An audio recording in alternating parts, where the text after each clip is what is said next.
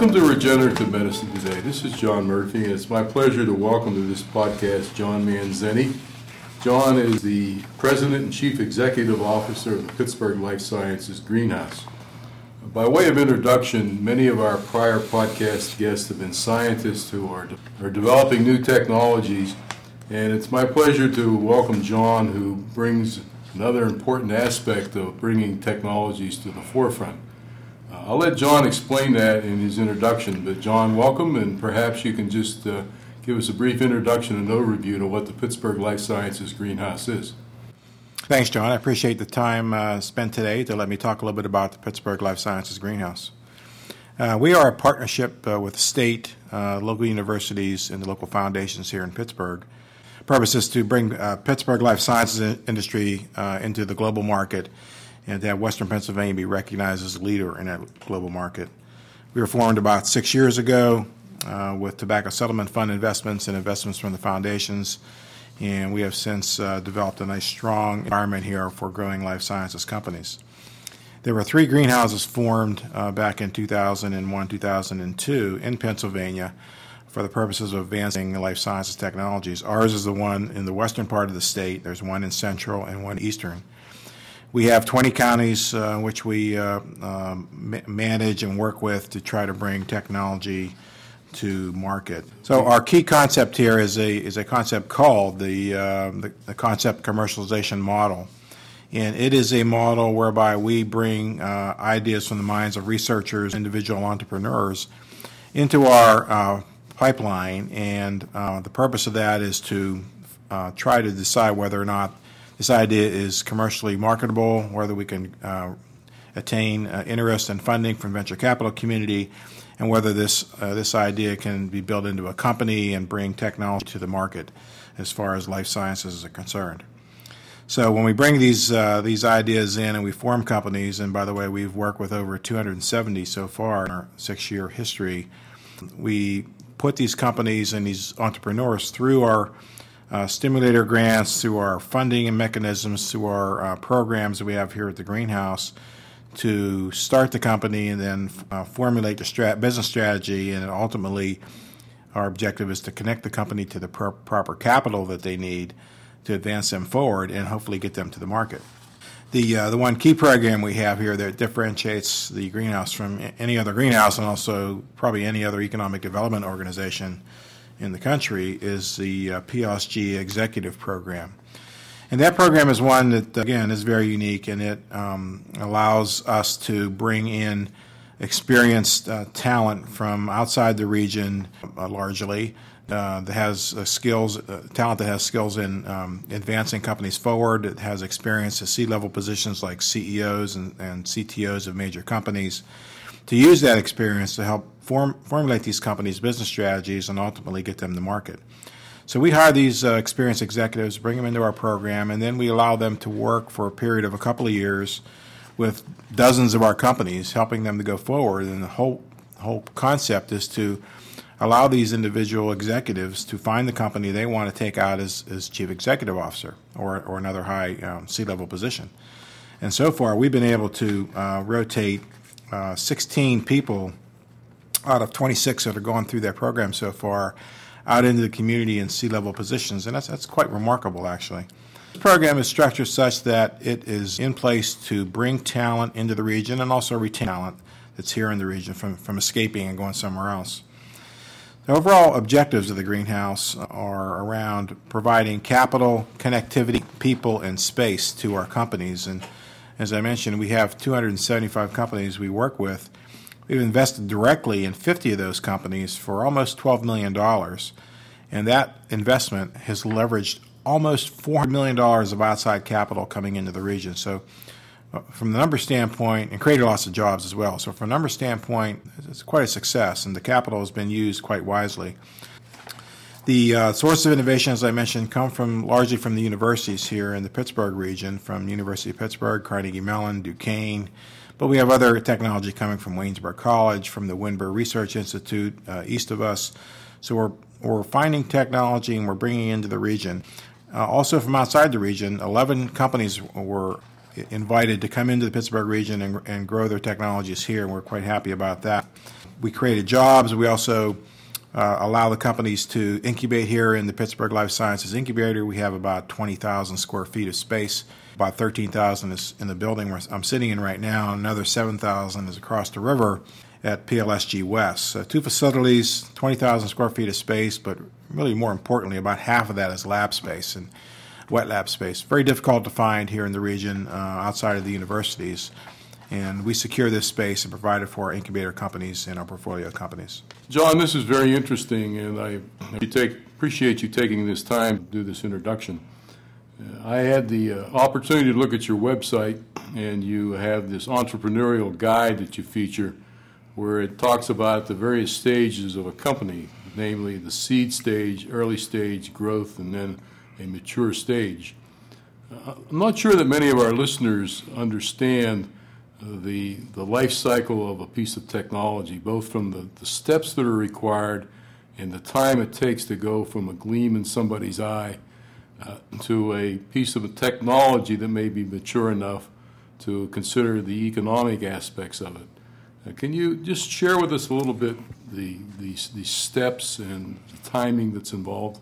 Sure. Uh, first, obviously, is a seed stage where uh, most of our companies lie. About half of the 270 companies we're working with now are in seed stage, and that means they're just they're just getting planted. They're just getting started. They're formulating their ideas. They're getting uh, their business strategy wrapped up, and we help them with all all those uh, issues w- with our executives and residents and our overall executive program.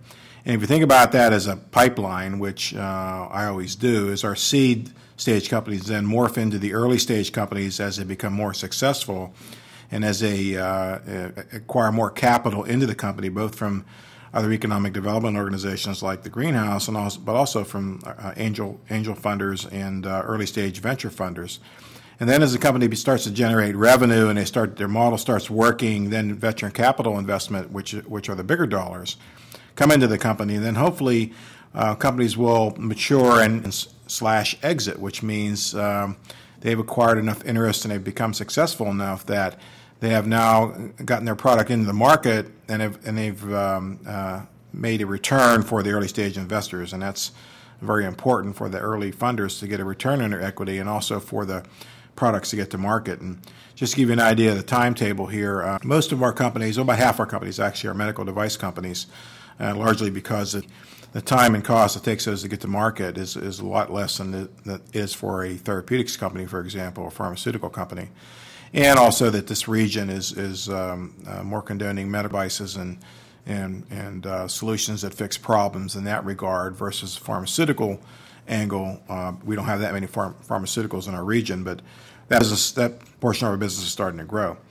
But anyway, we are moving these companies through this uh, pipeline, and our very first investment by the greenhouse was six years ago into a company called Renal Solutions. That was our very first investment. It was a mere $90,000 seed stage investment to to hire the first few employees, to to form the legal uh, process to get the company formed here in Pittsburgh. And just about nine months ago, that company was sold for $200 million. So that was a six year successful exit, our biggest exit so far. We've had two others. But uh, between a six and five and 10 year time frame is about what it takes to get a medical device or a other life sciences uh, product from concept to commercialization. Again, back to the name of our business model. So, in terms of renal solutions uh, maturity, as we know it today, and you described a six year process uh, through the uh, commercial incubation of that technology and that company. If I'm not mistaken, there was a, a, fair number of years of in the laboratory research before it was feasible to consider forming a company. Is that correct? Yes, that's true, and that, that's uh, that's the case for all of our companies. We try to uh, grab them uh, as they as they're exiting their research cycle. Uh, we're we're all about commercialization. We're not about funding more research. So companies like Renal and other companies would have received early stage grants, uh, SBIR funds, other grants from the federal government that would allow them to do their research and maybe some private uh, equity to do that. But when they can see us, they're ready. Then their product, um, uh, the research is done, and they're ready to take their product to market, and that's where we start. So this idea of 10 to 20 years from uh, an idea to a viable commercial product is uh, reality? Uh, 10, 20 years is reality definitely for a, uh, a product that's that's in the uh, pharmaceutical side and in the bio, biotech and the diagnostic side because there's lots of research has to be done. In the medical device, it can be quite a bit less than that. And I think that is the one main reason why half of our companies are medical device companies. John, very interesting. Uh, can you give us a bit more insight into the portfolio of companies that uh, you uh, proudly have uh, nurtured and are encouraging to move forward? Well, our companies uh, address uh, many disease states and are creating health healthcare solutions for problems that face all of us. And, and cancer is leading the way with early detection and treatment um, technologies, cardiovascular disease for heart attack and stroke respiratory is um, uh, generating lots of product interest these days with um, uh, COB, COPD technologies, autoimmune and inflammatory disease technologies like arthritis, diabetes, and so forth, neurodegenerative diseases like ALS and Parkinson's. Uh, surgical applications, disease monitoring is gaining popularity, and we're we're playing in all these areas. And the PLSG provides, uh, as I mentioned, the, the, talent and the capital and the, uh, the space uh, to move these companies forward and uh, trying to get them to, to the to the bigger money to the market. Um, one of the things we're, we're very proud of is we've been able to, to see some commercialization so far with several of our companies, and as I mentioned, three exits so far. But for us, it's all about getting the healthcare solutions to the market. It's not about just creating jobs and, and, and creating some level of economic development. That's very important. But if we don't get products to market that help improve the quality of life for the, the world's population, then we have not succeeded. And that is our overall objective. You, had, you we talked briefly before about renal solutions, and I'm not sure many of our listeners know about what their, their product line is. Perhaps we just briefly share with the uh, audience what, what business they're in. Sure. Renal Solutions is in the uh, um, kidney dialysis um, area, and they've designed a technology that, that provides for uh, at-home treatment for renal disease. If you, if anybody is aware of a patient on dialysis, it's a, very painful, drawn-out process of three to four days per week, four to five hours a day, hooked up to a device in a clinical setting, uh, not in your home, uh, away from your loved ones. Um, it's very weakening. It's it's a very um, a tiring process. It, it also is very complicated and it uses some four to four to 500 gallons of pure water is required for this process to take place. Renal's solution, Renal solution solution, is to allow this to take place at the home with about a gallon and a half of tap water. So their uh, innovative, novel technology and proprietary technology allows this device to be uh, sitting next to the, someone's bedside, hooked up at night, the uh, the treatment can be done overnight while the patient is sleeping, and then the patient c- can get up and have a very active, productive day. So it's all about uh, e- ease of uh, the solution, quality of life of the patient for the Renal Solutions uh, product. So, John, uh, that's certainly an excellent description of, Renal Solutions and what they do and their their innovative approach. Uh, and I know you have, based on your prior comments, 270 companies in your portfolio. So we're not going to be able to highlight many of them, and certainly not all of them, but perhaps a few more examples of emerging technologies that uh, would be of interest to our listeners. Well, I could talk for a long time with, for about many of our companies, John, but a few of the uh, the up, up and comers here uh, that are worth noting are a company called uh, ClearCount Solutions, which is a technology that allows for the tracking of surgical sponges uh, using an RFID uh, application. It's very important because um, mo- most often the sponges sponges are left inside patients after surgery, and they're hard to find in the in the areas of the surgical application. And this technology will help locate those fun, those sponges, ensure that they're not left in the patient, uh, ensure for proper healing of the patient, and no legal um, uh, problems for the uh, for the doctor or the clinic. Uh, another one of our companies that I'm, I'm very um, uh, hot on is a company called Separation Design Medical. Uh, it's a company that's born out of some technology just south of Pittsburgh, out of a small college that is adapting an industrial application for generating oxygen from just from air to generating oxygen from air in a very small device that uh, will weigh three to four pounds and can be worn around the patient's uh, neck or on the belt loop to allow a, a, patient with um, a chronic uh, pulmonary disease to function normally to actually uh, take public transportation and be able to carry around a device that's not uh, so heavy that they can't function. That, that's going to be a very dynamic application, and we think it's going to be one that's um, uh, making a dramatic improvement to healthcare. Another company is a company called uh, Cardio Robotics that has a um, product developed from an early technology that was called a snake robot that came out of some technology from Carnegie Mellon University that allows for an application of surgical application to reach a very difficult to reach surgical places without creating a lot of uh, damage to the patient and getting to that application. So many, many more, um, uh, mostly devices, but as I mentioned earlier, there are a number of the number of therapeutic applications coming up uh, in designing uh, early stage uh, treatments for Alzheimer's and ALS, and um, particular technology that's dealing with arthritis that will allow for the ease in, uh, of tracking and um, purity of treatment for arthritis patients. So again, on and on it goes, in, in lots of areas of of um, uh, disease uh, and healthcare problems for patients, and we're our companies are working on almost all those all the areas you could think of. John, this has been most interesting. And summarize, it seems as though your range of services include providing connectivity, which is certainly important, talent in terms of executive leadership. You uh, certainly have been a resource in terms of providing capital.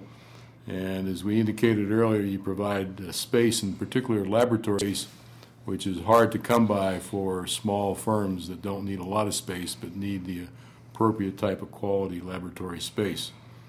So as you move forward and to uh, continue to uh, support the region and all these emerging technologies, uh, we will post on our website a connection to the Pittsburgh Life Sciences Greenhouse website. And I encourage our listeners to uh, contact John and his team if uh, there's an interest or a need in further information. Uh, as we conclude this podcast, I'd like to remind our listeners that we welcome questions you can reach us at mail at regenerativemedicinetoday.com. And I'd like to thank the McGowan Institute for Regenerative Medicine, which sponsors this podcast series. Until we meet again in two weeks, uh, best wishes, and we'll look forward to joining you again with another interesting interview. Thank you.